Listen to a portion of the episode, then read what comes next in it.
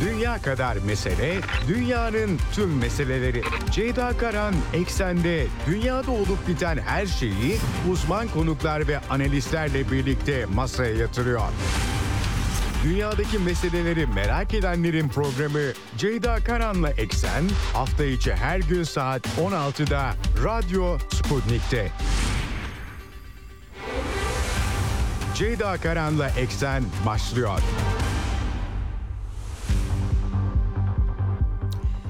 Eksenden merhabalar efendim. Bugün 23 Şubat 2024 dünyadan haberlerle karşınızdayız. Yine hafta içi her gün olduğu gibi bir haftayı daha tamamlıyoruz. Yine yoğun bir dünya gündemi var size aktaracağım.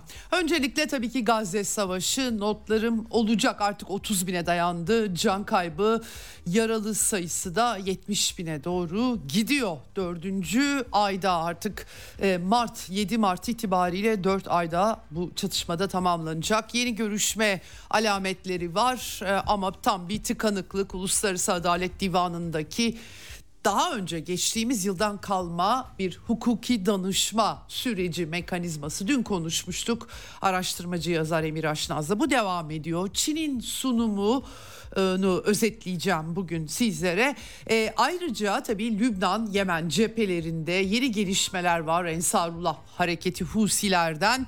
E, tabii Brezilya'ya taşınan G20 toplantısı gündemi hem Gazze hem Ukrayna krizi oldu. 24 Şubat Rusya Federasyonu'nun özel harekatının başlangıcı 2 yıl bitmiş oluyor. 3. yıla giriliyor. Bu aynı zamanda Ukrayna'da Amerikan ve Avrupa Birliği ürünü olan Kiev darbesinin de 10. yıl dönümü e, Rusya'da da e, özel bir e, vatan koruyucuları günü söz konusu. Ukrayna iç savaşına 8 yıl sonra gelen müdahalenin yıl dönümünde pek çok gelişme var o cepheden de aktaracağım sizlere.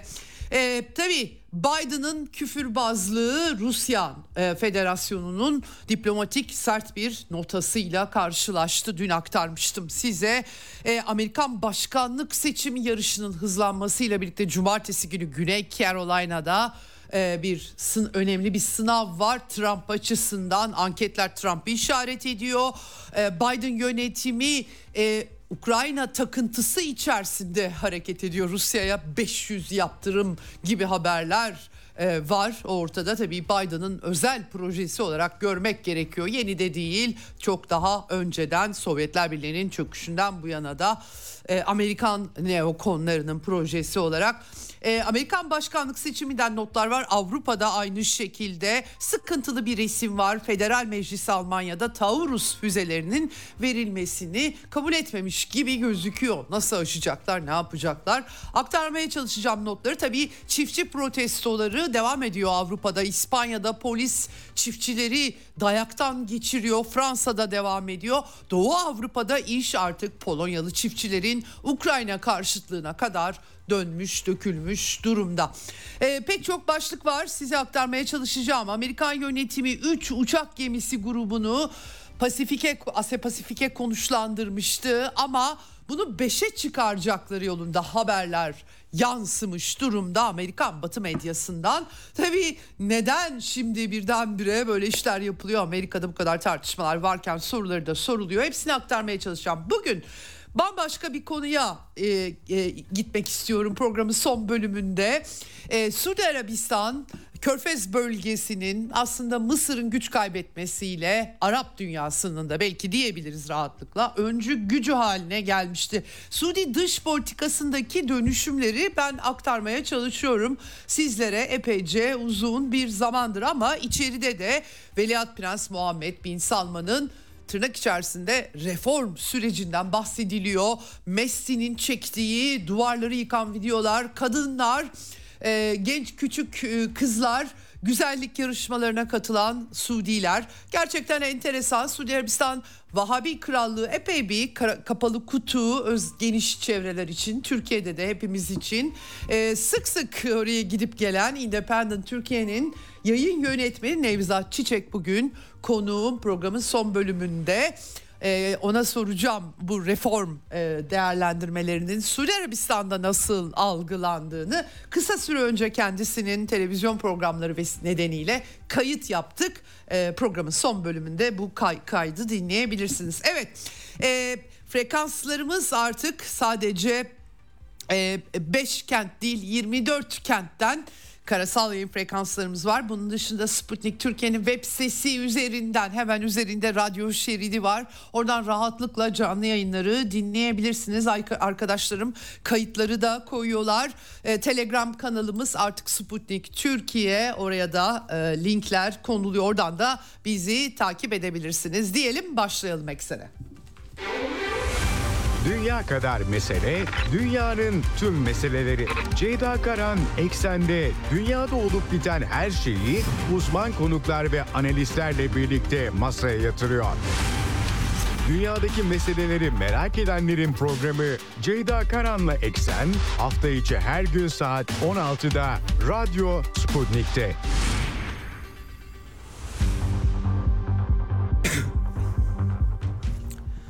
Evet bugün İsrail-Filistin çatışmasının 140.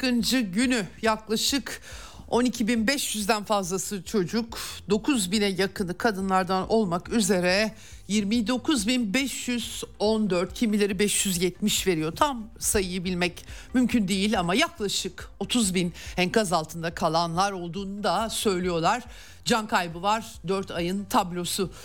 70 bine yakın yaralı 69 bin 600'ü aşmış durumda ve e, son 24 saatte sadece Gazze'deki e, Sağlık Bakanlığı Hamas'la tabii ki bağlantılı onların verdiği rakamlar 104 can kaybı 160 yaralı şeklinde her gün yüzer yüzer e, ekleniyor. Maalesef böyle bir tablo var.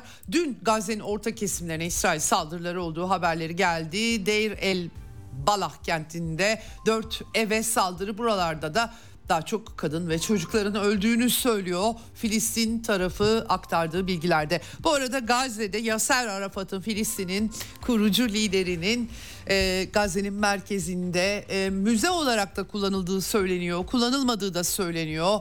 Bir evi oldu ve onun da yerle yeksan edilmiş görüntüleri dün akşam saatlerinde sosyal medyaya, Telegram kanallarına düşmüş vaziyette. Gazze'den açlık krizi alarmının son derece sarsıcı görüntüleri, videoları var. Birleşmiş Milletler örgütlerinin de İsrail'e eleştirileri var elbette. Diğer yandan da Katar, Amerika, Mısır ve İsrail 4-2 arabulucu ülke ve e, e, İsrail ve Amerika yeniden bu hafta sonu Paris'e taşınıyorlar. Paris görüşmeleri Ocak sonunda Şubat başlarına kadar sonuç vermemişti. Bir böyle 6 haftalık bir ateşkes kademeli filan dendi ama daha sonra iki tarafta ne İsrail ne de Hamas e, koşullarından geri adım atmadılar. Esir takası deniyordu, ateşkes, insani yardım deniyordu, olmadı. En son Amerikan yönetimi 3. vetosunu da kullandı ateşkes çağrılarıyla ilgili bu hafta biliyorsunuz. Şimdi tabii Paris'te ne olacak? Tabii hepimiz bekliyoruz. Ramazan ayı yaklaşıyor. E, Kahire'ye de taşınmıştı tabii Kahire'de de görüşmeler durmadı ama Netanyahu'nun İsrail medyası Netanyahu'nun Kahire'ye düşük düzeyli heyet gönderdiği ve sadece dinlemek için gönderdiğini de yazmıştı. Ee, bakalım ne olacak? Yaklaşık 130-134 bir kısmı hayatını yitirmiş de olabilir. İsrailli rehine var. Ee, Hamas ve Filistinli grupların ellerinde. İsrail'de protestolar bitmiyor. En son bakanların evleri önünde seçim talebiyle de rehinelerin geri getirilmesi ve artık e, bu hükümetin değişmesi talebiyle de gösteriler dün akşam düzenlendi. Ee, pek bir şey etkilemiyor tabii bu çatışma koşullarında. Diğer yandan e, Batı Şeria'da 3000'den fazla konut inşası planlarına devam edileceği bilgileri var. Uluslararası toplumun tepkileri Batı e, İsrail'i destekleyen Batı'da da tepkiler var bu konuda çünkü e, Batı Şeria'da e, özellikle aşırılıkçı Yahudi yerleşimlerin Filistinlileri öldürmesinin yarattığı hissiyat yani Gazze değil de Batı Şeria sadece Gazze değil Batı Şeria'da da e, bir şeylerin patlak vermesi kaygıları var elbette. Topyekun bir çatışma. E, o yüzden de bu etkili. Dün e, Emir Aşnaz'la konuşmuştuk Uluslararası Adalet Divanı. Aslında Aralık 2022 neredeyse bir yıldan biraz fazla oldu. E, hukuki görüş sormuştu BM'ye bağlı en yüksek hakem konumundaki Adalet Divanı'na Ee, biraz Filistin sorununun tarihi, işgalin bugün geldiği durum, hukuki etkileri üzerine detaylı konuştuk dün. Ee, işte bunun içinde oturumlar yapılıyor, sözlü savunmalar veriliyor. Bu hafta bununla geçti. Ben de elime geçen önemli bulduğum notları aktardım size. Dün e, Çin Halk Cumhuriyeti e, göremediğimi söylemiştim. Şimdi ben de yayına hazırlanırken bakabiliyorum elbette. Yayın saatim sırasında gelenleri gözden kaçırıyorum. Ertesi günü ayrıntılandırarak aktarmaya çalışıyorum. Hakikaten Çin Halk Cumhuriyeti e, temsilcisi Uluslararası Adalet Divanı'nda enteresan bir sunum yaptığını söyleyebiliriz rahatlıkla. Tabii ki Gazze'den sızan manzaralar pek çok eleştirileri e, beraberinde getiriyor. Pek çok ülkeden en son İsrail ile Brezilya e, Cumhurbaşkanı Lula da Silva'nın arasında geçenleri bu hafta size aktarmıştım. Soykırımla kıyaslaması öfkelendirmişti İsrail'i. Lula da derhal büyükelçisini geri çekmişti İsrail'den. Ama tabii e, burada Çin'in e, özellikle de iki devletli çözüm tıpkı Rusya Federasyonu gibi tabii bir başka bir devlete BM üyesi başka bir devlete siz de yok olun demek pek mümkün değil. Bunu ne Rusya ne Çin diyebilir. Orada yaşayan bir e, halk var nihayetinde öyle ya da böyle koşullarda. Dolayısıyla e, devlet olarak bunu söyleyemezler. Herkesin bireysel olarak farklı görüşü olsa da Çin de bu tutumda ama bunu aşan bir tablo çıktı. Dün e, Çin adına Uluslararası Adalet Divanı'nda Barış Sarayı Lahey'de toplanan e, e sunumların yapıldığı yerde. Ee, Çin adına hukuk danışmanı Dışişleri Bakanlığı'nın Ma Shinmin söz aldı ve e, dikkat çekici e, söylemleri şu şekilde. E, uzun süreli bir işgal olduğunu anımsadığı BM sözleşmelerinde ve BM şartında e, kendi kaderini tayin hakkına yapılan atıflara yani bunun uluslararası hukuk niteliği taşıdığını vurguladı ve e, burada tabii Filistin'in 1988 yılında bir devlet olarak bağımsızlığını ilan ettiği 130'dan fazla ülkede bunu tanıyor. Yani tabii ki toprak sınır, e, belirlenmiş bir sınırlar içerisinde bir toprak parçası içerisinde kendi ordusu, güvenliği bulunan e, bir yapı olmasa bile e, e, İsrail-Filistin çatışmasının çeşitli dinamikleri sebebiyetiyle güvenlik unsuru, toprak karşılığı güvenlik anlaşmalarının bugüne kadar uygulanamaması, radikal İslamcılık pek çok faktör var. Ama sonuç itibariyle yasal kağıt üzerinde 1988'de ilan edilmiş bir devlet mekanizması ve e, BM statüsü tam devlet statüsü olmasa bile bunu tanıyan 130 Türkiye dahil devlete atıf yaptı. Yabancı e, Filistin halkının yabancı işgali halk altındaki bir halk olarak tanımlandığını söyledi. Yani şu şu şu farkı gözetmekte fayda var. Belirli bir ülkenin toprak parçası içerisinde farklı etnik gruplar yaşayabilir. Her yerde var. Amerika'da da var, Almanya'da da var, Çin'de de var çok uluslu ülkeler olarak Çin Halk Cumhuriyeti, Rusya Federasyonu'nda da adı üstünde federasyon, federal bölgeler var. Her yerde var. Ama burada başka bir şey kastediliyor. Burada bir işgal altında yaşayan bir halk, halk kastediliyor ve bu BM belgelerinde açıkça geçiyor diyor Çinli temsilci. Bu bakımdan diyor bu kendi kaderine tayin hakkının tamamıyla sahip olan bir topluluk anlamına geliyor. Yabancı işgaline karşı silahlı mücadele dahil güç kullanma hak, hakkı bulunuyor demiş. İlk defa e, böyle bir e, son yıllarda göz, önüne alınırsa e, ilk kez dile getirilmiş oldu. Bu yabancı işgaline karşı kendi kaderini tayin hakkı için silahlı mücadelenin terörist eylemlerden farklı olduğunu söyledi Çinli yetkili. Çin'in iki devletli çözümü savunduğunu bunun için barış konferansı önermişlerdi.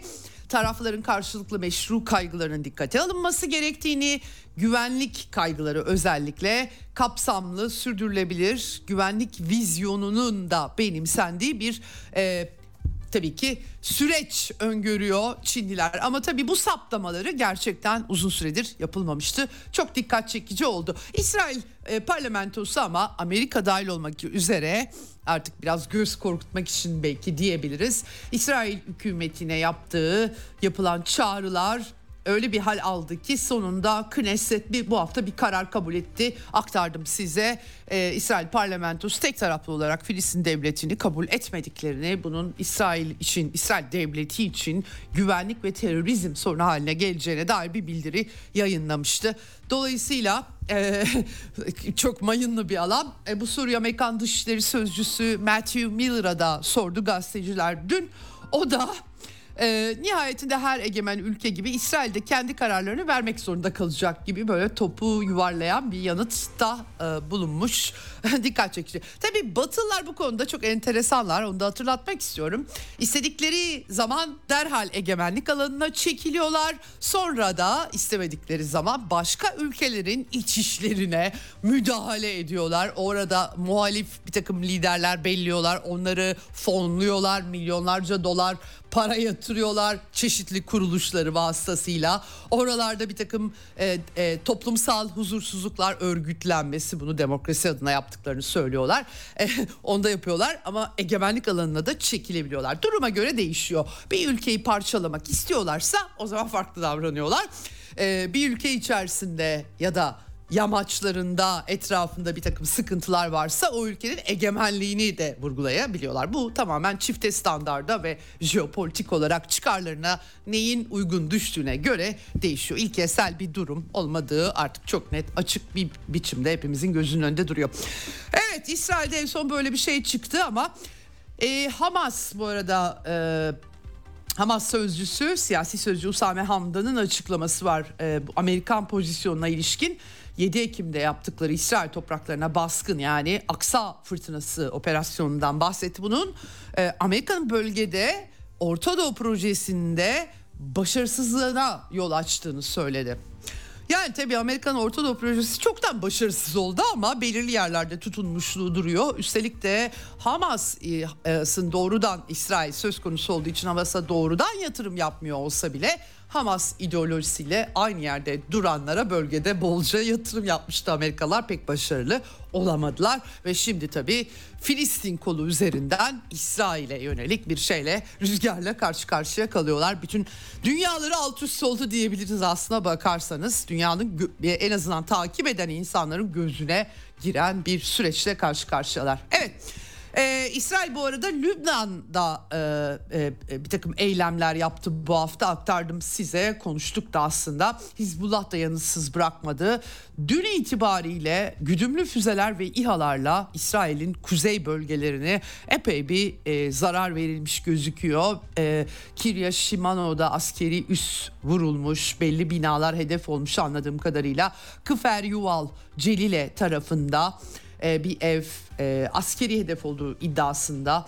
Hayfa yakınlarında yine e, bir takım patlama sesleri işitilmiş. Şebat çiftlikleri uluslararası hukuku yarınca işgal altında e, İlhak bölgesi aynı zamanda.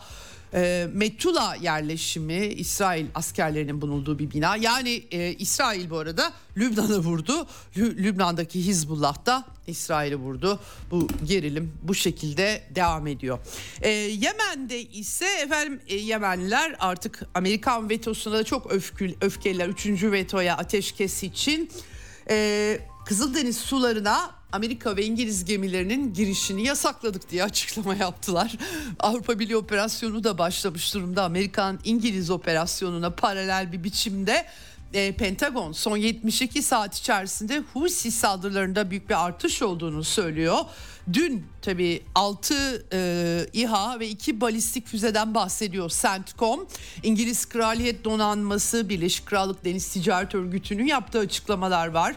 E, bir gemiye e, füzeler, iki füze ateşlendi ve yangın çıktığı bilgileri aktarılıyor.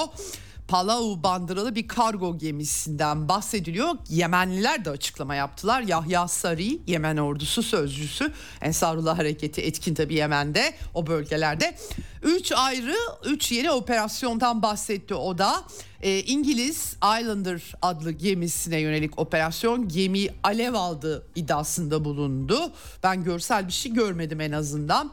E, e, Eylat İsrail'in e, Arapların Um el Rashrash dediği Eylat limanı e, bir dizi balistik füze ateşlendiğini söyledi. Bir de Amerikan destroyerinin bir İHA'yla hedef alındığını söyledi. Bunun sonucunu söylemedi ama herhalde Amerikan destroyeri savuşturmuştur diye düşünüyoruz bilemiyorum. Tabii e, Amerika'nın Aden Körfezi, Babül Mendeb Boğazı, Kızıldeniz hattındaki askeri eylemlerinin sonuçları Ensarullah hareketini Yemen'i vurması somut olarak söylüyorum herhangi bir şeyi engellemiş gözükmüyor. Böyle bir resim ortada. Ne kadar güçlü olurlarsa olsunlar e, pek çok askeri uzman da Yemen'e karadan doğrudan işgal ya o da ayrı bir problem tabii ki. Çünkü Suudiler ve Birleşik Arap Emirlikleri bunu yapmaya çalışıyor 8 yıldır Amerika desteğiyle. Dolayısıyla bu şekilde nereye varacaklarına dair herkesin kuşkusu var. Burnundan kıl aldırmayan uzmanlar Amerika ve NATO'yu hakikaten büyük askeri güçler bu arada tabii ki teslim etmek lazım ama hani onlar her koşulda her zaman kazanırlar zaten fikriyle e, hareket edenler açısından bugünkü resim ve Ensarullah'ın hareket biçimi tabii ki son derece çarpıcı ve pek çok soruda barındırıyor. Ee, Amerika'nın Vietnam dahil olmak üzere hatta Kore'yi de kastetmek lazım belki. İkinci Dünya Savaşı'ndan bu yana aslında hiçbir savaşı kazanmadığını da söyleyenler var. Tabii Irak işgali vesaire onları da hatırlamakta fayda e, var elbette ama zayıf Arap ülkelerini de sanıyorum katmıyorlar. Evet Şimdi e, bu arada bu hafta böyle işaretleri de geldi ama ben e, e, dün kısmen aktarmıştım size. Bugün Suudi Arabistan e, 8 yıldır süren savaşta tabii nasıl başlamıştı Yemen? E, e, Hadi Abdullah e, bir aslında Arap isyanları sonrası bir ortak hükümet kuruldu. O hükümetin başkanının görev süresi doldu. İstifa etti. Suudi Arabistan bağlantılıydı. Hatta e, istifa edip Suudi Arabistan'a gitti. Ülkeyi terk etti. Ama Suudi Arabistan onu geri gönderdi. Ensarullah hareketi koalisyon arayışları içerisindeydi ama kabul etmediler. Çatışmalar öyle başladı. Sonra tabii ki Suudi Arabistan Baye Arap koalisyonu Amerika desteğinde işgaline varmıştı. Şimdi geçen sene nihayet onca kolera salgını gibi büyük Yemen'i sarsan hadi korktuk, korktukları bir şey olmadığını anlıyorsunuz son 8 yılda neler yaşandığına bakınca. Ee, geçen sene Suudiler nihayet bir de vizyon e, birazdan son bölümde Nevzat Çiçek'e de soracağım nedir o vizyon diye. Ee, bir Yemen hattında özellikle Çin diplomasisinin de etkisiyle artık savaşı bitirmek istedikleri İran'la da barıştıktan sonra alametleri gelmişti. Şimdi dün e, bir takım görüntüler de düştü. Bu e, Suudi yanlısı hükümet diyeyim Maribi e, başkent Sana'ya Ensarullah'ın kontrolü altında başkent ikisini bağlayan e, ana yol tek taraflı olarak yeniden açılmış. E, Suudi Dışişleri Bakanı Ferhan bin Faysal bin Ferhan'ın Frans 24'de demeci vardı dün aktarmıştım size.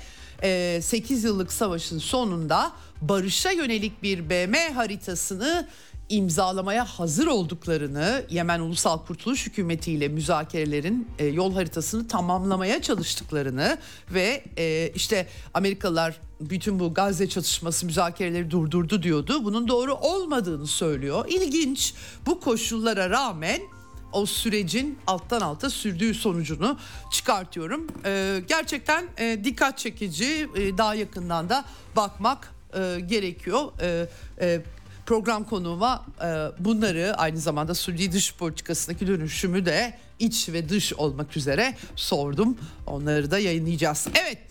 Ee, özellikle tabii bu reform gündemi e, şeriat ülkesi, Vahabi şeriatı, e, Suudi Arabistan biraz kapalı bir kutu, Şii nüfusu var. Petrol bölgelerinde bunları biliyoruz. Veliaht Prens de başa geldiğinden beri bin bir macera yaşadı. Tabii bir mutlak monarşi Arap e, Körfez bölgesinde herkes mutlak monarşi. Aile e, yönetimleri, aşiret sistemi kırılamayan devlet mekanizması o şekilde krallık adı üstünde.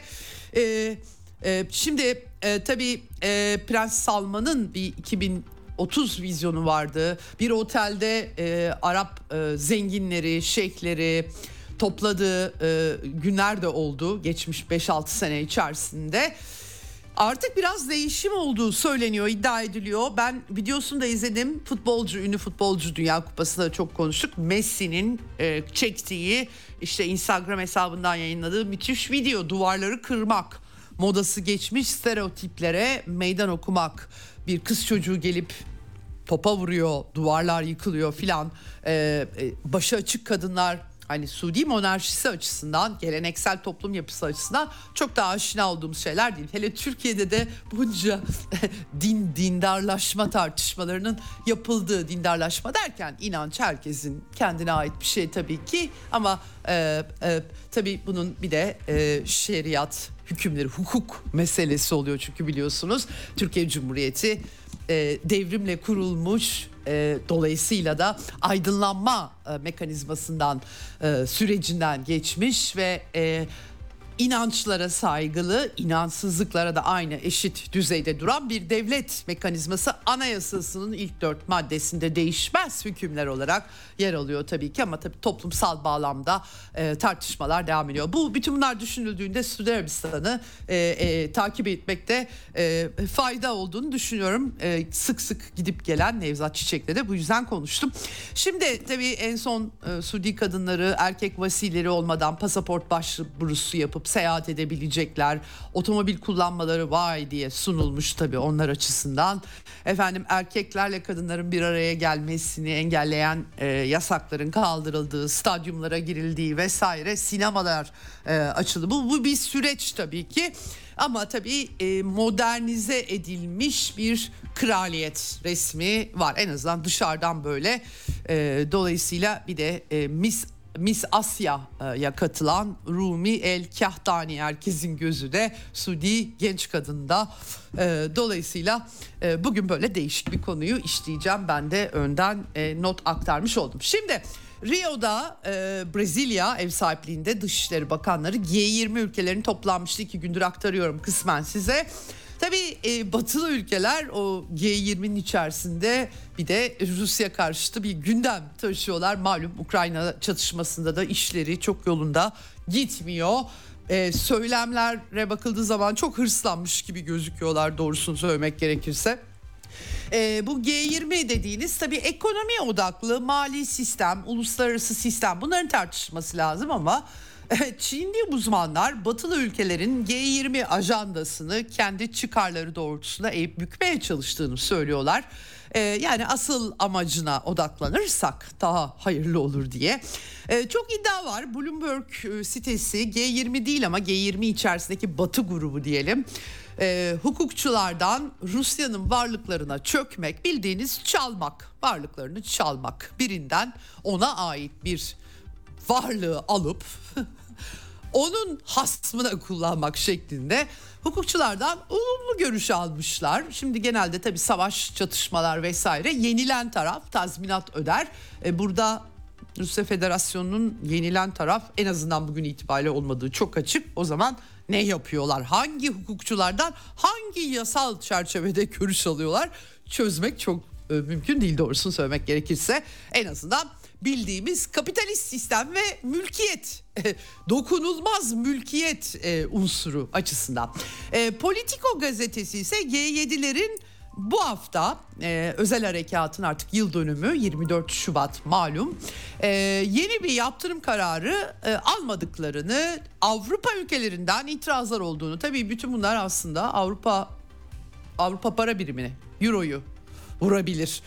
Üst üste en son Euro Clear'in e, yetkilisini aktarmıştım size. Makalesi Financial Times'ta da yazılar çıktı.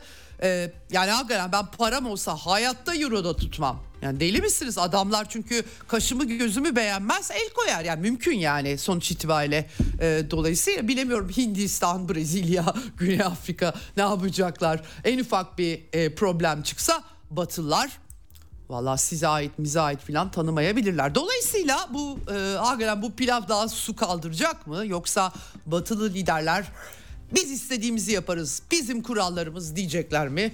Bize ne kapitalizmden bize ne mülkiyetten diyecekler mi onu beraber göreceğiz. Ama Sergey Lavrov'un tabii dün de özetlemiştim kısmen bir takım notlarını açıklamaları tabii e, bu Batı'nın dayattığı düzenle alakalıydı. Özellikle işte NATO'nun Rusya'ya doğru söz vermesine rağmen mütemadiyen genişlemesi efendim e, soğuk savaş anlaşmalarının çöpe atılması özellikle silahsızlanma ile ilgili anlaşmalardan tek taraflı Amerikalılar çekildi biliyorsunuz bu süreçte.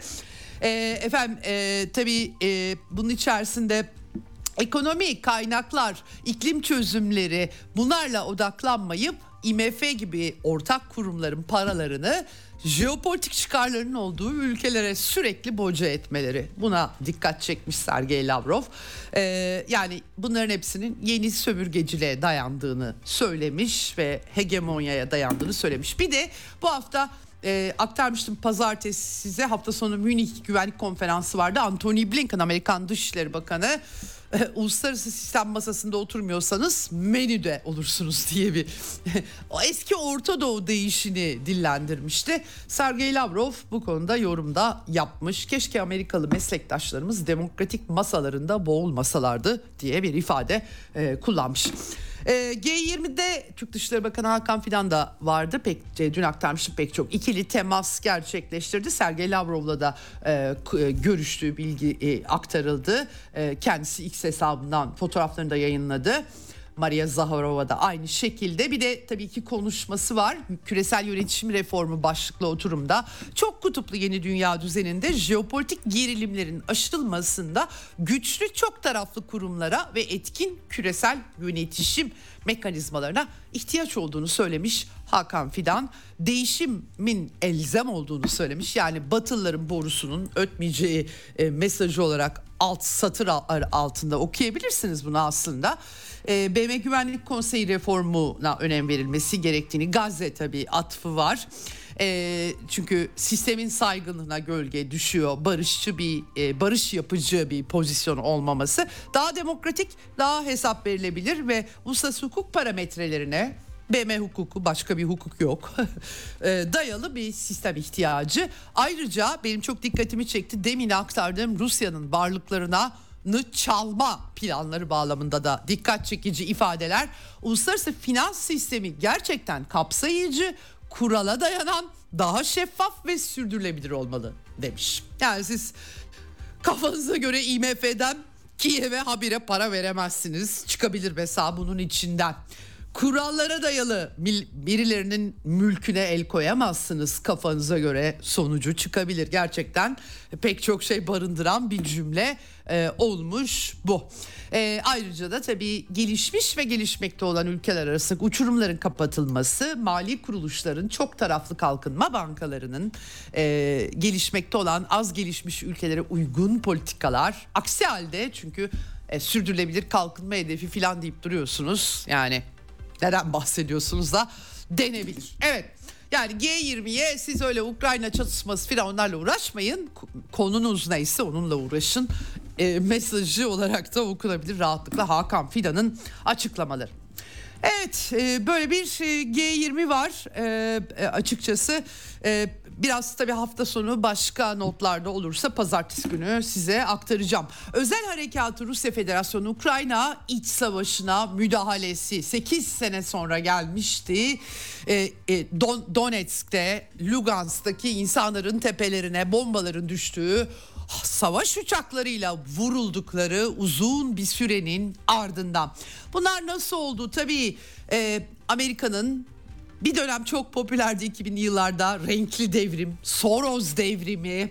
Türkiye çok iyi biliyor Sorosculuğu ve Soros devrimlerini eski Sovyet coğrafyasını sarstığı dönemler e, e Amerika'da National Endowment Vakfı'ndan paraların dağıtıldığı bir takım STK'lar aracılığıyla ideolojik çalışma yapıldığı yani ne diyeceksiniz küçük Amerikalar yaratmak dünyanın başka yerlerinde ve tabii ki Amerikan kapitalizmi ve neoliberal modeli benimseyen insanlar devşirilmesi de diyebiliriz buna. Ee, insanlar bu tarz şeyleri yönlendiriyorlar. Evet yani bunlar Doğu Avrupa'da icra edildi tabii açık açık da icra edildi. Ukrayna tabii ki e, bu süreçte 2004 turuncu devrimi 10 sene sonra 2014'te bir darbeye dönüştü.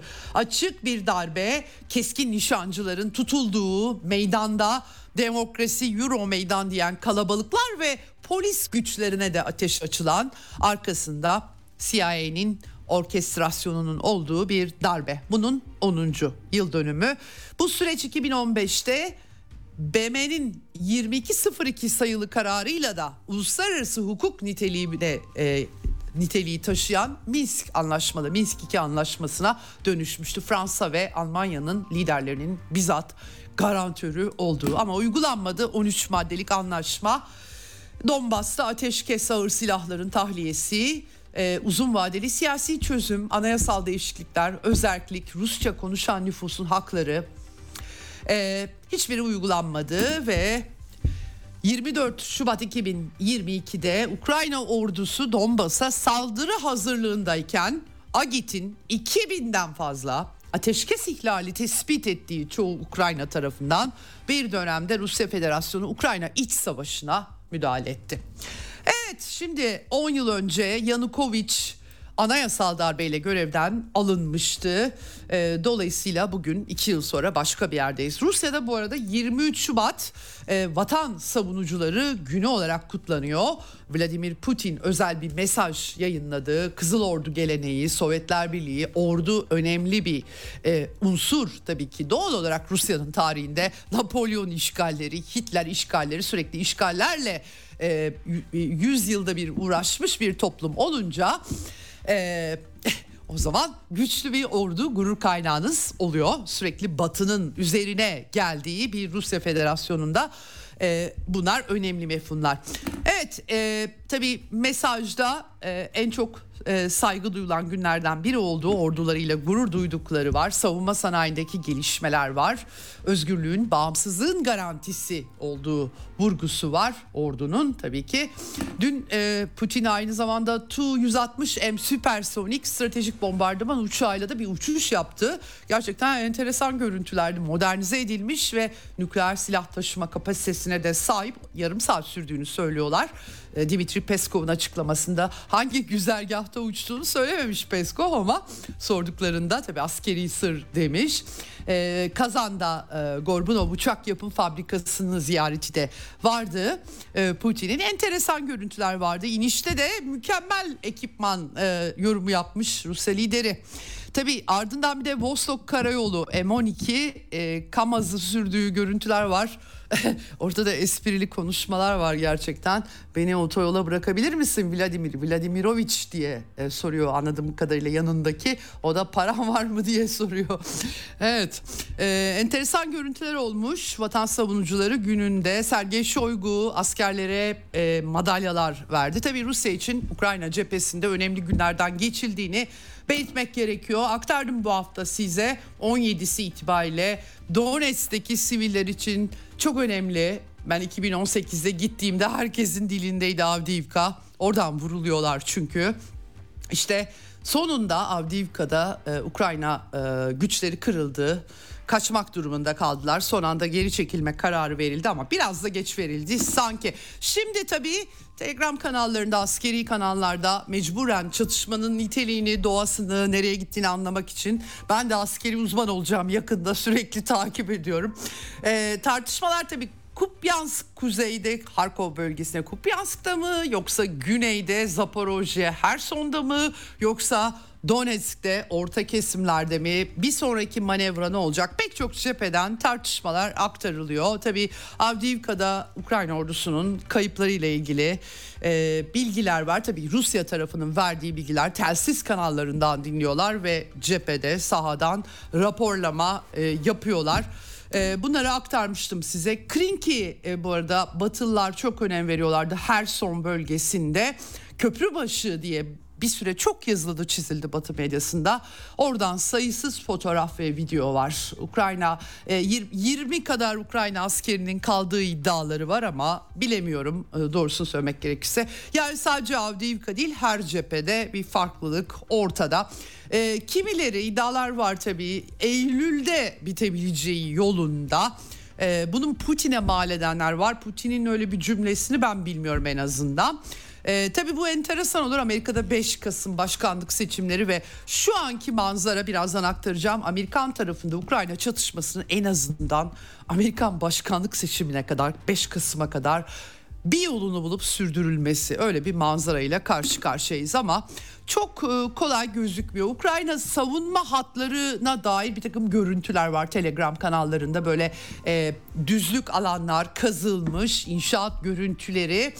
E, geçen sene e, Batı medyası son derece hatalı bir biçimde e, Rusya Federasyonu kış savaşı, kış taarruzu diye ben de aktarmıştım batıya dayanarak size. Batı öyle gözüküyordu Rusya kış taarruzu da geçecek derken aslında Surovikin meşhur Surovikin hattı çekiliyordu ee, ve yaz taarruzunda da geçemedi. Ee, batıdan alınan onca silah, onca mühimmata rağmen işte şimdi Ukrayna tarafının Rusya e, örneğindeki gibi bir savunma hattı kuracağı iddiaları var. Nereye ve nasıl onu tam bilemiyorum. Bir takım görüntüler Telegram kanallarına e, düştü bile. Askeri endüstriyel kompleks çalışanlarının bir kısmının seferberlik kapsamına alınması iddiaları var. 500 bin asker gerekiyor diyorlar. Yeni seferberlik büyük bir sıkıntı kaynağı açıkçası. Mühimmat, silah yok şikayet ediyorlar. Bizatihi artık Batı medyası çarşaf çarşaf. Yani ben size zaten aktarıyorum ama aylardır artık Batı medyası da yazıyor. En son bir onlarca M113 zırhlı personel taşıyıcı teslim alınmış. Ukrayna Savunma Bakanı aktardı. Eee Savunma e, e, Konseyi Sekreteri Alexei Danilov bütün silahları bize verin diye bir çağrı yaptı Avrupa'ya. IMF'den yeni kredi dilimi geliyor filan derken ama Batı'da, Batı medyasında açık bir panik durumu gözüküyor bütün makalelerde. Bütün televizyon internet sitelerinde NBC News Ukrayna geri çekiliyor durabilecekler mi diye soruyor. Ee, Rusya sadece Ukrayna'yı değil e, Batı askeri ittifakında tabii Batı askeri ittifakı destek olmasa zaten bunları konuşuyor bile olmazdık. Ee, onu da durdurmuş oluyor yorum yapmışlar. Newsweek dergisi bu haftaki e, sayısında iki yıl sonra koşullar Putin lehine dönüyor demiş. Rusya Federasyonu'nu kastediyor. Zayıflık belirtisi göstermiyor. Ekonomi IMF geçen ay Rusya'nın gayri safi yurt içi hasılasının 2024'te %2.6 büyüyeceğini öngördü diyor. IMF'nin bütün değerlendirmeleri tersine çıktı biliyorsunuz bu sene. 3.6'lık e, bir büyümeden söz ediliyor. 2002'de e, eksi 8 gibi bir takım rakamlar ortaya da atılmıştı. Tabii ki bir takım etkiler oldu ama IMF rakamları pek tutmadı doğrusu söylemek gerekirse. Evet Bloomberg e, Putin'in lehine dönüyor her şey diyor yine. Foreign polisi Ukrayna askerleri fiziksel ve zihinsel olarak yorgun düştü. Askerlerle konuşmuşlar. Ee, e, onlardan e, dinliyorlar, dinlemişler durumu. Der Spiegel, Kiev'in Moskova'ya karşı hiçbir şansı yok diyor. Oxford Üniversitesi'nden uzmanlarla da konuşarak ee, özellikle de Avrupa'ya kaçan genç erkeklerin geri dönmeye hiç niyetleri olmadığı, Avrupa'yı ikna edemedikleri 500 bin insan kaynağı. Yani asıl e, tabii Amerika para vermiyor, silah vermiyor diyorlar ama askeri nereden bulacaklar? İnsan kaynağı savaşacak insan kaynağı gerekiyor. Çok büyük problem. E, Hill Amerikan sitesi ise Ukrayna'nın ABD desteğiyle bile kazanma şansı olmadığı değerlendirmesi yapmış. Zelenski'nin Fox News'a açıklamaları var. B planlarının olmadığını açıkça söylüyor ama tabii iyimser konuşmaya çalışmış. Trump'ı sormuşlar 24 saat içerisinde bitiririm deyince ön cepheye davet etmiş onu. Ee, e, kabul etmiyor hala artık Minsk anlaşması geçmişte kaldı o tren kaçtı diyebiliriz rahatlıkla. Ee, çıkmaz da değiliz diyor. Batıdan uzun menzilli füzeler istiyor. Uzun menzilli füzelerin cephe hattında ne işine yarayacağını henüz tam anlayabilmiş değilim. Yani e, Rusya Federasyonu gerçekten çok sabırlı davranıyorlar. Asla bir provokasyona da gelmiyorlar. Daha önce bir takım tesisler İHA'lı saldırılara da uğramıştı. Gidişatı etkilemedi. Bundan sonra uzun menzilli füzeler neyi etkileyecek diye soranlar çok tabii ki e, füzeleri alınca ondan sonra yeni taarruz yapmaktan bahsediyor. Neyle, nereden, nasıl? Bilmiyorum. Öyle demiş. Sürprizlerimiz var demiş. Evet.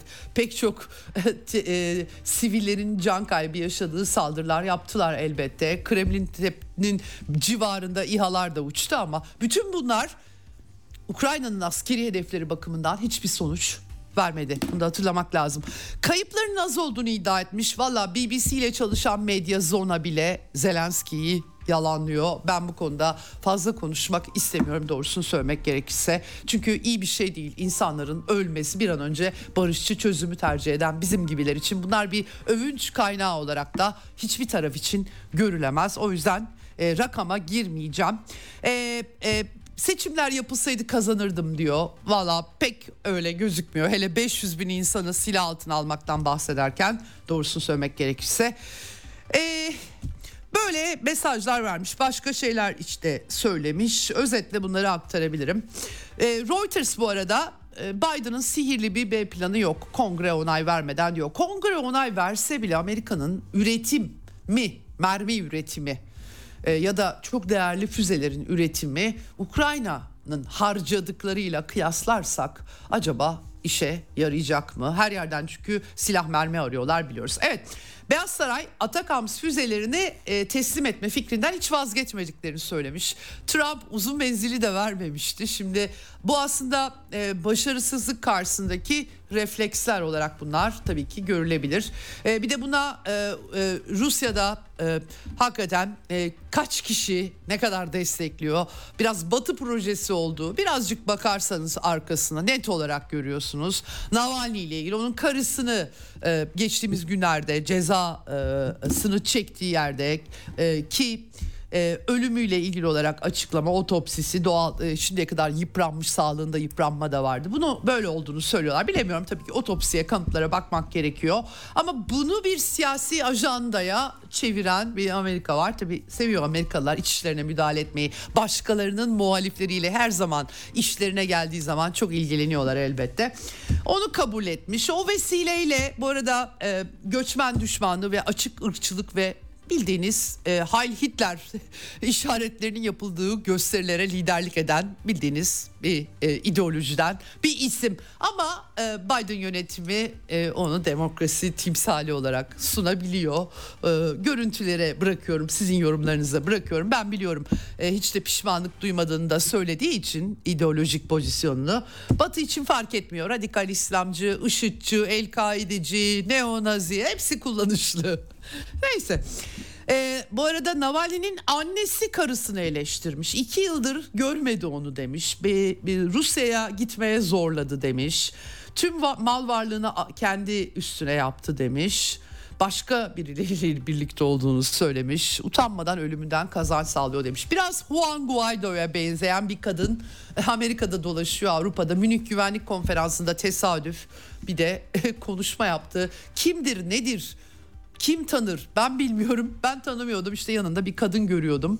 Ama Amerikalılar biliyorum seviyorlar böyle şeyleri. Evet. 500 e, yaptırım açıklıyor Reuters'a göre Beyaz Saray internet sitesine koymuşlar. Ee, burada yine Navalny'nin ölümünden dolayı başka bir ülkedeki siyasi sistemdeki bir muhalifin başına gelenlerden dolayı başka bir ülkeye yaptırım uygulayan bir Amerika Birleşik Devletleri.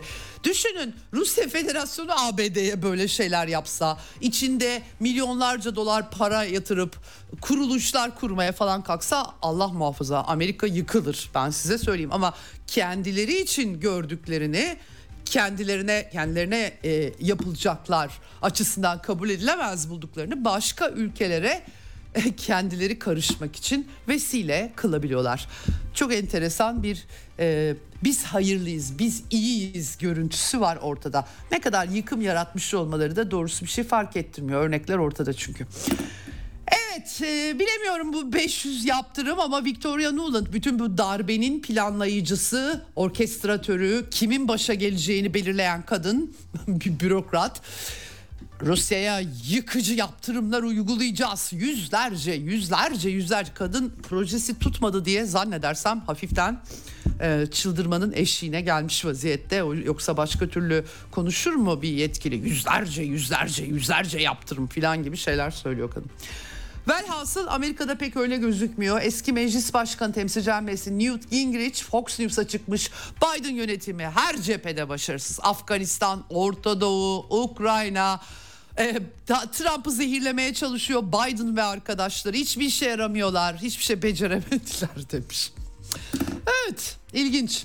Newsweek'te bir de Texas konusu var. Giderek daha fazla Cumhuriyetçiler zaten Texas'ta ayrılıkçılık damarları güçlü ama daha fazla Demokrat da Newsweek dergisine göre Amerika'dan ayrılmak konusunda ikna oluyormuş. Brexit gibi, Texit bilmiyorum valla. Hakikaten zorlu işler bunlar. Hemen Amerikan federal ordusu Teksaslıların tepesine binebilir. Evet e, anketler tabii ki bütün bu tartışmalar arasında Trump'ın seçimleri kazanacağına işaret ediyor. Giderek artan bir oranda e, Mark, Marquette Hukuk Fakültesi yapmış en son %51'e 49 diyor. Yine de iyiymiş valla. E, e, tabii Nikki Haley de denklemde cumartesi günü e, Güney Carolina ki Nikki Haley'nin eyaleti eski valisi orada ön seçimler var. Aslında belki de dananın kuyruğu oralarda kopabilir. E, yaşlılık tartışmaları devam ediyor. Biden tabii yaşlı buluyorlar doğal olarak. Adam demans hastası çok açık test de yapmıyorlar ama... Trump tabii Amerika'da 3. Dünya Savaşı'na sürüklüyor bunlar bizi. Çok yakınız bana oy verin diyor. Ee, biraz e, bakıyoruz aslında konulara bakıyorum. Göç, güvenlik, sınır güvenliği, ekonomi. Amerikalıların derdi o. Amerikalıların derdi Biden'ın Ukrayna projesi falan diye pek gözükmüyor. Ama tabii Dünya Savaşı diye formüle edince Trump daha ilgileniyor olabilirler. Malum Dünya Savaşı çıkarsa hepimizin tepesinde nükleer silah patlayabilir. Böyle bir sıkıntı var. E, Trump iki kelimeyi bir araya getiremeyen başkan Biden e, düşüşte ulusuz ülkemizi bölüyor demiş. Ee, çok ciddi bir tabii ki e, 22 milyon diyorlar hatta daha fazla diyen var göçmen demografik değişiklikle kazanmak isteyen bir demokrat parti görüntüsü çiziyor cumhuriyetçiler en azından böyle tartışmalar var. Nikki Haley ise e, Rusya'yı e, ağzına dolamış. Yani Amerikalılar Rusya konusunu kendi iç siyasetlerine malzeme kılıyorlar. Enteresan. Bilemiyorum ne olacak. Trump e, Biden'ın e, küfrünü aktarmıştım. Ben ağzıma alamam ama Biden'ın küfürbaz bir adam olduğunu herkes biliyor. Rusya Devlet Başkanı'na alenen küfretti San Francisco'da seçmen görüşmesinde. Ses seçmenleriyle buluşmasında. Rusya'nın Washington Büyükelçiliği çok sert e, bir protesto notası göndermiş ve Büyükelçi Anatoly Antonov e, demiş ki efendim e, basit özürlerle geçiştirilemez bu durum. Amerikan başkanlık seçimleri yaklaştığı için böyle malzeme yapıyorlar biliyoruz. Açıkçası kabalık, küfür ve müstehcen açıklamalar günümüz tarihi koşullarında dünya için çok gerekli olan stratejik güvenliği güçlendirmeye hizmet etmiyor. Yani doğrusu acıklı bir tablo bir ülkenin liderinin başka bir ülkenin liderine küfür etmesi bu biraz acınası da bir görüntü sunuyor ve çaresizlik görüntüsü dışında doğrusu ben bir şey algılayamıyorum bundan. Evet Avrupa'da da bir çaresizlik var. Viktor Orban Macaristan lideri kimse Avrupa'da Ukrayna'nın zafer kazanacağına inanım, inanmıyor demiş açıkça. Ursula von der Leyen'e seçimleri sormuşlar Ukrayna'da AB üyesi ama seçim bile yapılamayacak. Başka ülkenin iç işlerine karışamayız biz demiş. Kadın yani istedikleri ülkenin işlerine karışıyorlar tabii ama seçim yapmayan Ukrayna'ya karışamıyorlar. Gerçekten enteresan bir batı. Ya batı derken e, batıdaki halkı kastetmiyorum tabii. Siyasi liderlikleri, siyasi elitleri kastediyorum. Çok tuhaf bir görünümleri var. Evet e, tabii Stoltenberg'de e, faşist Navalny anı, anısına Rusya'ya yüklenmeliyiz falan diye e, hakikaten yine tuhaf açıklamalar yapıyor ama Almanya'da federal meclis bu uzun menzilli Taurus füzelerinin teslimini talep eden karara karşı oy kullanmış. İlginç ben Scholz verecek diye otomatik olarak düşünmüştüm. Yanılmışım. Ee, Saksonya Başbakanı'nın e, açıklamaları var. Bir an önce Moskova ile müzakerelere oturmalıyız diye e, sol görüşlü federal meclis üyesi Gregor Gysi'nin benzer açıklaması var. Almanya'da birileri yavaş yavaş e, konuşuyor efendim. Ama tabii Polonya'dan Danimarka 10 yıllık bir yine güvenlik anlaşması yaptı. Bunu aslında NATO'nun arkasından dolanmak için yapıyorlar. İngiltere, Fransa, şimdi Danimarka 10 yıllık anlaşma NATO üyesi yapamadıkları için e, ve de siyasi şey değişirse e, seçimler sonucunda devam ettirebilmek için yaptıkları bir hamle olduğunu düşünüyorum doğrusunu söylemek gerekirse. Evet çok fazla vaktim kalmadı. Polonyalı çiftçiler ayakta efendim. Ukrayna tahılını sokmuyorlar. Çünkü yaşayamaz hale geliyorlar, iflas ediyorlar. Donald Tusk yönetimi dakika bir gol bir Polonyalı çiftçilerin isyanıyla karşı karşıya. Ukraynalılar çok öfkeliler çiftçilere. Putin'in hainleri olarak, elemanları olarak etiketliyorlar. İnanılır gibi değil gerçekten. 24 Şubat'ta sınırda buluşalım diye teklif götürdü Donald Tusk'a Polonya liderine Zelenski. Ama ne olacak bilmiyorum. Çiftçiler hakikaten tren yolu hatlarını, limanlarını kapatıyorlar. Slovakya'da da aynı şekilde çiftçiler ayaklanmış. Tarım Bakanı da onları destekliyor. Ee, evet böyle bir çerçeve var. Evet vaktim artık sona erdi. Kısa süre önce konuştuk Nevzat Çiçek'le. Suudi Arabistan'ı konuştuk. Enteresan izlenimlerini ve değerlendirmelerini aktardı. Şimdi o kaydı dinleyelim.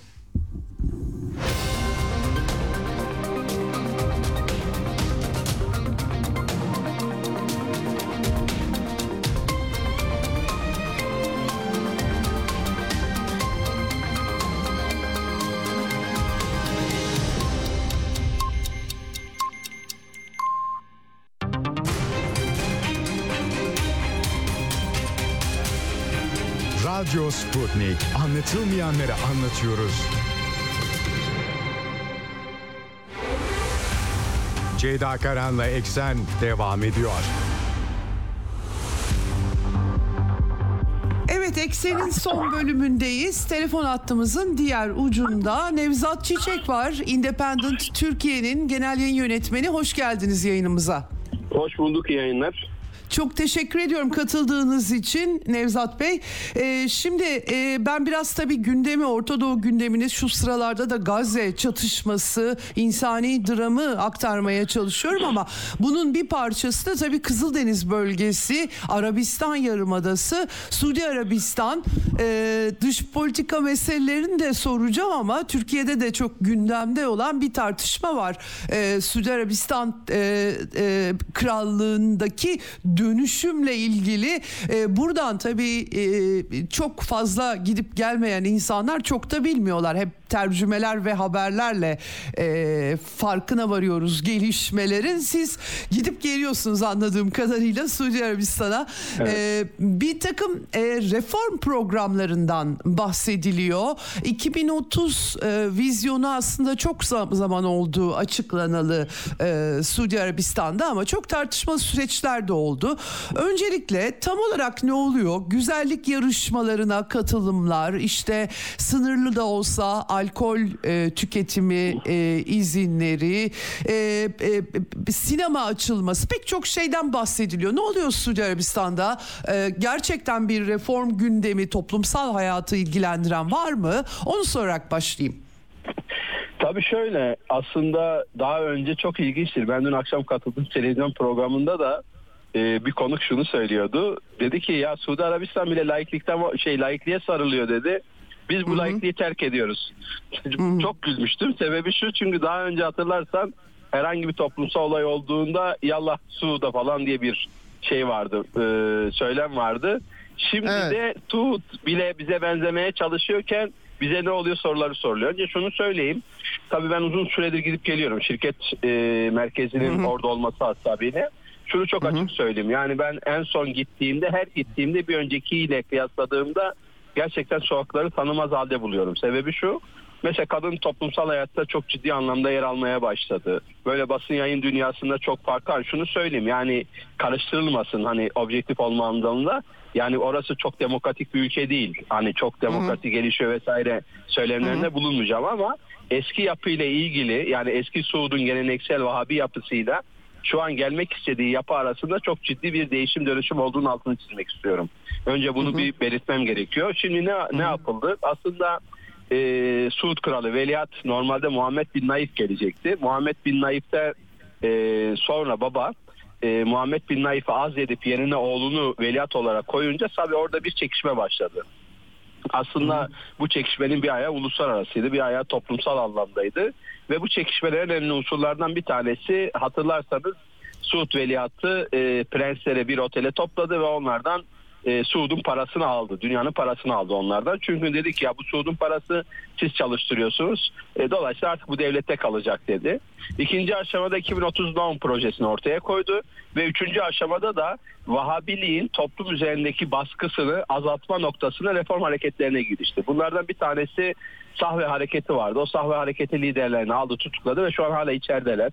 Ee, bir diğer taraftan e, Vahabi din adamlarının toplumun her tarafındaki nüfuzunu kırma anlamında özellikle Kabe imamı başta olmak üzere diğerlerinin yanına çekti ve verdiği reform e, taleplerini e, buyruklarına bunların bir şekilde katkı sunmasını istedi.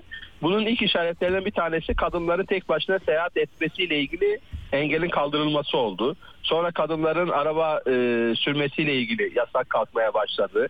Orada festivaller düzenlenmeye başladı ki yani fotoğraflar geldiğinde insanlar gerçekten burası Suud mu demeye başladılar ve dolayısıyla en son güzellik yarışmasından tutun e, farklı bir noktaya geldi. Bir diğeri de tabii şunu unutmamak lazım. Suudi Arabistan'da çok uzun süredir e, çok fazla genç yurt dışına eğitime gönderiliyor. Yani bunların sayısı hı hı. E, 5 binleri 10 binleri buluyor ve bunlar çok uzun süredir Suud içerisine geldiklerinde belli bir süre sonra Suud'da kalmıyorlardı. Yani çünkü o batıdaki özgürlük ortamını, batıdaki biraz daha demokrasi anlayışını e, görüyorlardı ve dolayısıyla Suud'da çok kalmak istemiyorlardı.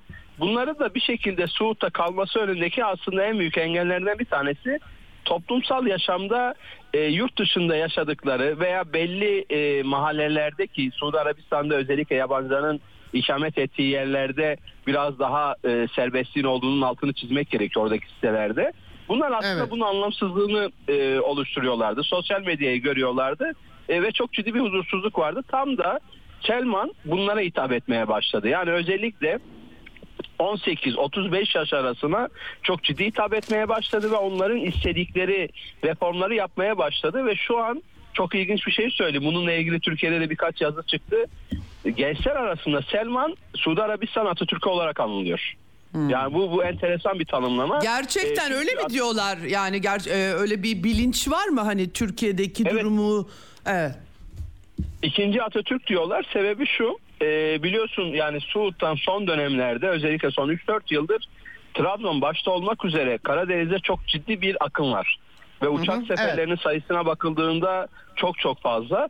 E, ve gerçekten Türkiye anlamında hani İslam ülkeleri içerisinde Mısır'a bakmıyorlar, Irak'a bakmıyorlar. Eskiden Lübnan'a bakıyorlardı ama şimdi Lübnan'a da bakmıyorlar İç Savaş'tan dolayı. Ve model olarak Asya Avrupa arasında Müslüman ülkelerde bir gördükleri Türkiye'yi gerçekten özlemsiyorlardı ve gençler özellikle ikinci Atatürk diyor. Yani e, bununla ilgili hem uluslararası hem Türkiye'de çok ciddi yazılar var.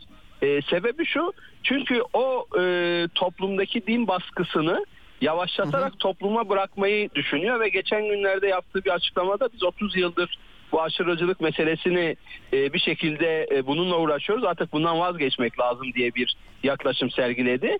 Aslında Selman'ın söylediği şu. Yani tamam biz Vahabi olarak e, kurulduk. Burada bir Vahabi devletiyiz. Suud Vahabi devleti. Fakat Suudi Arabistan'ın artık dünyaya bir şekilde din ihracı ile ilgili bir şey yapmasına gerek yok. Çünkü bu ihraçla birlikte dünyadaki şiddet olayları bize yazılmaya başladı. İşte 11 Eylül buna örnek veriliyor. Evet. Oradakilerin Suud vatandaşı olması. Dolayısıyla da bizim buna gereğimiz yok. Yarın petrol de çok e, bu anlamda kesintiye uğrayacak. Bizim toplumla normalleştirerek bizim dünyaya entegre olmamız lazım. Bunun üç ayağı var demişti. Birinci ayağı petrolden kurtulma için bir ekonomik ayaktı. İşte NOM projesi 2030 projesini bu anlamda hayata geçirdi. E, ikincisi toplumda özellikle gençlerin Suud bilinciyle tekrardan bir ulus bilincine girmeleri noktasında bazı işlerin yapılması gerektiğini ve önünün açılması gerektiğini söyledi. İşte bu kadınlara özgürlük meselesidir, parti meselesidir, bir şekilde insanların kendisini özgür hissetmesidir, seyahat meselesidir ee, ve daha doğrusu e, tırnak içinde kullanayım bu tanımı. Hani İran'daki gibi toplumun takip edilmesinin bir şekilde önünü kesmeye çalıştı ve bunu kısmen başardı. Üçüncü ayağı da bunun aslında kendisini dünyaya anlatmasıydı. Bu anlamda işte bazı basın yayın organları satın alındı. Dünyadaki farklı futbol kulüplerine e, bir şekilde ortaklık yapıldı. İşte bizimle Fenerbahçe Galatasaray maçında e, biz yapamadık ama dünyanın farklı ülkelerindeki insanlar orada turnuvalar düzenlemeye başladı. Aslında şöyle bir şey yapıyor. Yani batıyla doğuyu kendi arasında entegre etmeye çalışıyor ve bu anlamda da geleneksel olarak çok hızlı biçimde tabi Vahabi din meselesinden uzak durmuyor ama toplumdaki baskısını yavaş yavaş yavaş gözle görülür şekilde azaltıyor. Mesela en son Riyad'a gittiğimde ki Riyad e, Cidde bu anlamda e, özellikle biraz daha farklıdır. Biraz daha serbesttir ama Riyad hı hı. hem merkezi başkent olması e, hem de geleneksel yapı itibariyle aslında biraz daha tırnak içine söylüyorum tutucu. An son Riyad'a gittiğimde gerçekten sokakları gördüğümde inanamamıştım. Hatta orada bizim büyükelçilik çalışanlarına sordum. Dedim ya çok hızlı gitmiyor mu burası diye. İnan ki çok hızlı gidiyor dediler. Yani uzay mekiği gibi dönüşüm değişim çok hızlı gidiyor.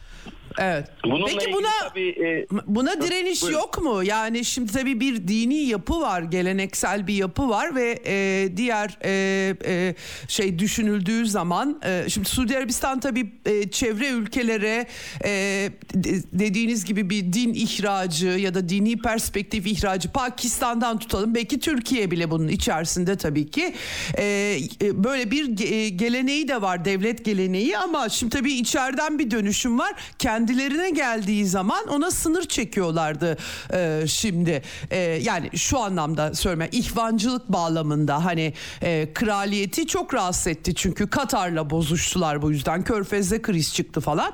Dolayısıyla içeride peki buna e, baş kaldıranlar var mı bu e, Muhammed Bin Salman'ın içerideki dönüşüm girişimine? Ya aslında bu tabii çok tartışıldı ama bundaki en önemli mesele şimdi Suud'da eğer veliaht prensseniz ve orada kralsanız zaten bütün her şey sizin iki dudağınız arasında. Dolayısıyla hmm. toplum da bunu biliyor. Ee, hmm. Dolayısıyla yönetici elitler de bunu biliyor. Dolayısıyla din adamları da bunu biliyor. Şimdi bunu hmm. tabii kolaylaştır kolay bir şey değildi. Yani geleneksel olarak orada e, gerçekten böyle çok katı bir biçimde. Şimdi düşünün mesela gidiyorsunuz Medine'de Peygamber Efendimiz türbesini ellerinizi açıyorsunuz. Tak orada bir tanesi size copla vuruyor. Diyor ki indir o ellerini bu Vahabi geleneğine doğru göre doğru bir şey değildir. Hmm. Şimdi hmm. Bu, bu tür şeyler e, çok yaşanmadı değil. Fakat Selman bunu önceleyerek önce bu biraz önce bahsettiğim toplumda bu tür hareketlerin önüne yol açan yani mesela aslında şu an ceza örneklerinin bir kısmı daha reformist insanlar şey değiller hani böyle daha çok katı olalım tarzı bir yaklaşım içinde değiller. Selman iki şey yaptı. Bir tanesi bu reformist çizginin başka yere kaymasının önünü kesti. İkincisi de geleneksel olarak burada Suud devletini temsil eden, Vahabiliği temsil eden din adamlarına meseleyi anlattı ve onlar içerisinde de tırnak içinde kullanayım bu tanım böyle başını kaldıran da hafiften böyle bir başını ezmeye başladı ve dolayısıyla hmm. da çok büyük bir direnç oluşmadı ama en büyük mesele Suud'daki gençlerin bu e, değişim dönüşüme çok ciddi destek vermesi. Zaten hmm. Selman onları oynuyor.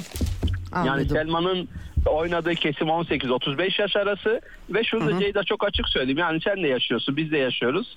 Ya şimdi İran'a da gidiyorsun uçağa bindiğinde insanlar başörtülerini atmaya başlıyorlar. Şimdi Suud'a gidiyorsun her türlü yasak var ama adam Lübnan'a geldiğinde, Mısır'a geldiğinde, İstanbul'a geldiğinde ve Batı'ya gittiğinde orada bir eser görmüyorsun. Anlatabiliyor muyum? Şimdi evet, aslında evet. bunun sürdürülebilir bir yapısı zaten yoktu. Yani dolayısıyla hı hı. da bunun e, bir şekilde hani devletin ilk oluşumunda uluslaşma sürecinde e, belki kuruluş süreçlerinde falan e, bir kısmı bastırılabiliyordu ama şimdi gençlerin talepleri bu noktaya geldi ama Suud şundan vazgeçmiyor. Yani Suud geleneksel olarak e, Hicaz Emirliği ile birlikte İslam dünyasında tırnak içinde tekrar kullanayım bunu liderlik meselesinden vazgeçmiyor. Sadece bunu pekiştirme noktasında ihraç noktasını azaltmaya başladı. Yani daha Anladım. önce sen de söyledin. Türkiye'de e, bir şekilde rabıta örgütü tarafından desteklenen yapılar vardı. Pakistan'da kez aynı. Dünyanın birçok yerinde yani gittiğinde iki yapı görürdün. Bir İran İslam merkezleri görürdün bir de Suud merkezleri görürdün. Artık bu evet. rekabeti yavaş yavaş Suud içerisine çekmeye başladı ve zaten İran'la normalleşme adımı da buydu. Ekonomik anlamda da e, bir şekilde bütün gücünü buna harcayacağı parayı içeride projelere harcamaya başladı. Çünkü karşısında Baye gibi bir devlet var, Dubai var, Şarm El Şeyh var, Hurgada var ve bizde niye yok sorusu sorulduğunda da ancak bence de akıllıca bir yatırım yapmaya başladı. Evet. Peki e, şunu e, soracağım. Dış politikada da e, bir takım dönüşümlere e, tanıklık ediyoruz aslında. Yemen'de geçen sene tabii e, e, sonu gelmedi ama e, e, bir girişim oldu. Hatta şimdi tekrar canlanıyor gibi anlaşma çabaları. E, Yemen Savaşı'nı kendileri çıkartmıştı. Şimdi vazgeçiyorlar gibi gözüküyor. Çin'le ilişkiler yakın. Rusya'yla gayet iyi. E, Amerika'nın da bu arada Biden'da parya yapmaktan bahsediyordu e, prensi. Bir dönem reformcu görüyorlardı ağırladılar Amerika'da. Sonra parya yapacağız e, tehditleri savurdular. Bu kadar dışa açılmayla e, bir renkli da, devrimden korkmuyor mu e, birincisi? E, ikincisi çünkü dış politikada da yani bununla bağlantılı olarak e, Çin'le ve Rusya'yla e, iyi, iyi işbirlikleri geliştirip Amerikan çizgisini takip etmemesi gibi de bir risk de var yani. E, bunu Evet. nasıl anlamalı? Şimdi şöyle tabii toplumsal muhalefeti bakıldığında hani Suud'da öyle çok aşırı büyük bir toplumsal muhalefet yok. Toplumsal muhalefeti oluşturan veya onu besleyecek olan kaynak gençler zaten gençler oynuyor. Biraz önce onun altını ısrarla Evet. çizmeye çalıştım. Anladım. Hep oraya oynuyor. Yani e, onu görüyor. Çünkü e, 45-50 yaş üstü gruba çok oynamıyor. Çünkü onlar zaten geleneksel yapıyla büyüdükleri için e, burada yok. İkincisi toplumsal muhalefeti oluşturan yapıların zaten bir kısmını cezaevine attı. Orada da bir e, şey yok, beis yok kendi açısından. E, aslında bütün mesele şu. yani bu dış politika meselesinde ben Biden geldiğinde ciddedeydim. O görüşmeleri çok yakından takip ettim. Tabii Türkiye'de e, çok açık ifade edeyim. Yani biz her şeyi toptancı bakış açısıyla baktığımız için e, böyle bir şey ya bizim için oluyor ya olmuyor. Yani gri alan bırakamıyoruz. İşte son Türk dış politikası artık gri alan oluşturulması üzerine yavaş yavaş dönüşmeye başladı. Yani olması gereken de aslında bu. Yani siyah beyaz yok dış politikada. Gri alanların da oluşması gerekiyor. Şimdi Suud'da e, Selman aslında Suudi Arabistan'da Amerika Birleşik Devletleri Afganistan'da ve Irak hamlesini yaptığında e, ben Körfez turu yapıyordum. Orada hiç unutmuyorum. Körfez ülkelerinin birinin Dışişleri Bakan Yardımcısı bana şunu söylemişti. Amerika'ya güvenemiyoruz artık. Ben de e, hani Türkiye'den geldik bir şekilde bize zarf atıyor tarzı böyle bir argo tabir kullanmıştım. Ama sonra baktığımda hakikaten e, Suud'da da Körfez'de de Amerika'ya duyulan en büyük tepki niye çekiliyorsun meselesi değil niye bizi yalnız bırakıyorsun meselesiydi. Yani Amerika Birleşik Devletleri bunu çok ciddi anlamda anlamadı. Sebebi şu onlar bu çekilmeyi kendi siyasal emelleri doğrultusunda yaparken orada oluşan travmayı bir türlü göremediler. Yani Irak'takiler dediler ki tamam sen çekiliyorsun peki bizi kimle baş başa bırakıyorsun? Uygun ortam sağladın mı? Yok. Suud dedi ki e, sen çekiliyorsun peki geleneksel olarak burada müttefik ve düşman olduğum ülkeler üzerinde herhangi bir şey yapıyor musun? Yok. O zaman Suud şöyle bir karar aldı. Dedi ki biz bölge ülkeleriyle normalleşme süreçlerine girelim ve ondan sonra biz kendi aramızda bir şekilde uluslararası anlamda kapı aralayalım. Ve hatırlarsan bunun ilk adımı Katar'la anlaşma oldu. Katar'la bir kavga vardı. Evet. O kavga neticesinde Katar dünyadan izole edilmeye çalışılmıştı ve Katar'la anlaştılar. İkinci adımı Katar'la anlaşmadan sonra İran adımı geldi Suudi Arabistan'dan. İran da buna karşılık verdi. Üçüncü adım Biden Amerika'ya gel şey Suudi Arabistan'a geldiğinde Ukrayna krizi patladığında petrolle ilgili talebi olduğunda Suud bu e, talebe yanaşmadı ve bu çok ciddi bir kırılma oluşturdu. Çünkü Biden şöyle bakıyordu yani Trump söylemişti ya ben giderim işte kaç milyar dolar cezasını keserim bunu da alır çıkarım ve bunlar istediklerimizi yapmak zorunda diye. E, Selman buna direndi. Şimdi Selman buna direnince tabii ABD senin de söylediğin gibi ilk başta dedik ya biz reformist olarak bunu getirdik bir şekilde destekledik. Hani göreve gelmesinde bu niye yan çiziyor, niye geleneksel politikadan vazgeçiyor sorusunu sordu. Aslında Selman'ın orada söylediği çok basitti. Yani biz sana niye bağlı kalalım ki sorusunu sormuştu Amerika'ya. Ve onun üzerine hatırlarsan Çin formu düzenledi. Yani e, Suudi Arabistan'da bütün körfezin katıldığı Çin'le Evet. ilişkilerin Evet. geliştirilmesi noktasında Çin formu düzenlendi. Yetmedi. Ee, tekrardan bir ABD ile görüşmelere başladı. Tabii ama Gazze meselesi olunca süreç tekrardan bir değişmeye başladı. Ama şunu Evet. söyleyeyim. Ee, yani bu noktada hani geleneksel olarak klasik olarak hep söylenen Amerika Birleşik Devletleri'nin dış politikası ne derse Suud onu yapar yaklaşımı Biden tarafından da görüldü ki olmuyor. Yani Ukrayna Olmuyor. krizindeki tavır e, bunu gösterdi. E, bir şekilde İran'la olan ilişkiler meselesi bunu çok gösterdi. Yemen meselesi bunu çok net ortaya koydu. Ve aslında Suud'daki yaklaşım şöyle oluşmaya başladı ki Yemen'de İran, Suud ve Birleşik Arap Emirlikleri'nin ayrı pozisyonlarını hatırlatmam gerekiyor. Çünkü üçü farklı pozisyon içerisindeler. Yani evet. İran Husileri destekliyor. E, Baye'yi bir şekilde bölünmesini isterken Suudi Arabistan oranın bölünmesini istemeden yönetimin kendisine kalmasını istiyor e, mevcut yönetimle birlikte. Bu anlamda ABD'nin de burada bir güveni e, kalmadı. Fakat tabii şunu da unutmamak lazım. Mesela Suudi Arabistan'ın bir şekilde Bahreyn üzerinde ki ben onu hep şöyle benzetiyorum. Yani bizim için Kuzey Kıbrıs Türk Cumhuriyeti neyse Suudi Arabistan için Bahreyn odur. Yani anlaşılsın evet. diye söylüyorum. Evet, Şimdi Bahreyn evet. üzerindeki, Yemen üzerindeki, Pakistan üzerindeki, bölge ülkeler üzerindeki etkisini e, bir şekilde hep kendisine bağımlı olarak hissettirdi. E, ama Suudların da söylediği bir şey var. E, esasında biz bölgesel ittifakları kurduğumuzda burada Amerika'ya çok büyük bir alan oluşmasına gerek yok. Bunun da temel yolu bir şekilde güvenlik algısını e, oluşturmak ve bölgeye güvenli hale getirmek. Bunun birinci adımı işte Kızıldeniz meselesi. İkinci adımı bunun İran'la ilişkiler meselesi. Üçüncü adımı tabii İsrail meselesi. Dördüncü adımı da enerjinin bir şekilde e, Avrupa'ya ve benzeri ülkelere gönderilmesi. Suud orada şunu kullandı. Yani ABD petrol kartını Rusya'ya karşı kullanmak isterken Suud dedi ki ben kendi iç işimle buna karar verebilirim. Ee, senin adına bunun kararını vermem. Zaten Amerika'nın ilk şoku oydu. Yani dedi ki nasıl sen vermiyorsun bunu? Kararını vermen gerekiyor. Hani ben böyle istiyorum. E, Ukrayna meselesinde ben senin gibi düşünmüyorum dedi.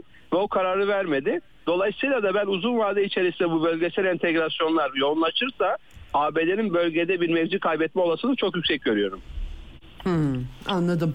Evet çok ilginç hakikaten daha yakından herhalde izlemek gerekiyor Suudi Arabistan'ı bir dış politika bağlamında e, takip ediyoruz ama içerideki dönüşümlerle bağlantısını tabii kuramıyoruz çünkü içerideki dönüşümleri birinci elden gözlemek lazım. Çok teşekkür ediyorum e, Nevzat e, değerlendirme için. E, e, daha sonra e, tekrardan e, daha çok e, konuşuruz. Daha çok tamam, konuşuruz. Peki çok teşekkürler çok sağ olun. İyi çalışmalar, iyi yayınlar. Sağ olun.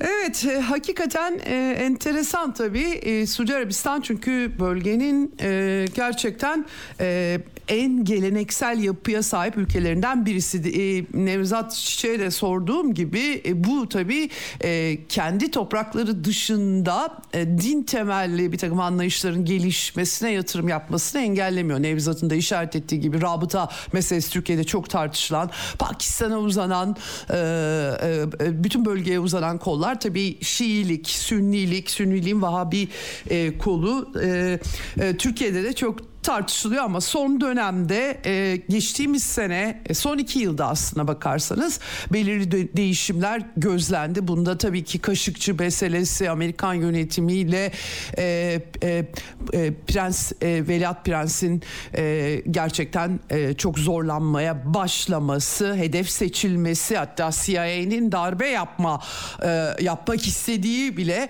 yansımıştı dünya kamuoyuna. Fakat işte so, e, e, içerideki reform süreci gerçekten e, Türkiye açısından daha da ilginç görünümler kazanıyor. En son futbolcu Messi'nin çektiği videoyu e, izledim. Bu e, vizyon 2030 meselesi burada duvarları yıkma teması işleniyor. Modası geçmiş stereotiplere meydan okumak kampanyası diyelim. E, hakikaten e, sosyal medya hesaplarından paylaşıldı. Tabii çok sınırlı henüz. E, yani güzellik yarışması var belki ama e, sıradan Suudi kadınlar e, bütün bu gelişmelerden tam olarak nasıl etkileniyorlar? Orası e, tartışmalı elbette ya da alkol satışı deniyor ama işte diplomatlarla e, sınırlı ve kısıtlamalara tabi henüz. İşte araç kullanımı daha çok böyle görüntüler üzerinden e, kamusal alanda ama işte kadın ve erkeklerin daha çok bir araya e, gelebilmesi anladığım kadarıyla söz konusu. İşte stadyumlar e, kadınların stadyuma girmesi. Bunlar tabii e, e, doğal olarak Türkiye'ye bakıyorlar çünkü Türk devrimi 100 yıl e, öncesinde e, düşünün arada 100 yıllık bir fark var. Tabii bu da göze çarpıyor ve e, Nevzat Çiçek'ten de hem izlenimlerini hem de değerlendirmelerini almış olduk. Orada konuşulanlar, dönüşümler, tartışmalar bağlamında Suudi Arabistan'ı hem dış politikasıyla hem içerideki durumla alakalı olarak takip etmeye de devam edeceğiz. Evet e, bugünlük e, eksenden bu kadar bir haftayı daha tamamlıyoruz. Pazartesi günü görüşmek üzere. Hoşçakalın efendim.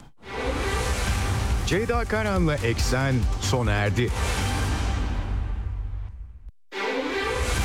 Dünya kadar mesele, dünyanın tüm meseleleri. Ceyda Karan Eksen'de dünyada olup biten her şeyi uzman konuklar ve analistlerle birlikte masaya yatırıyor.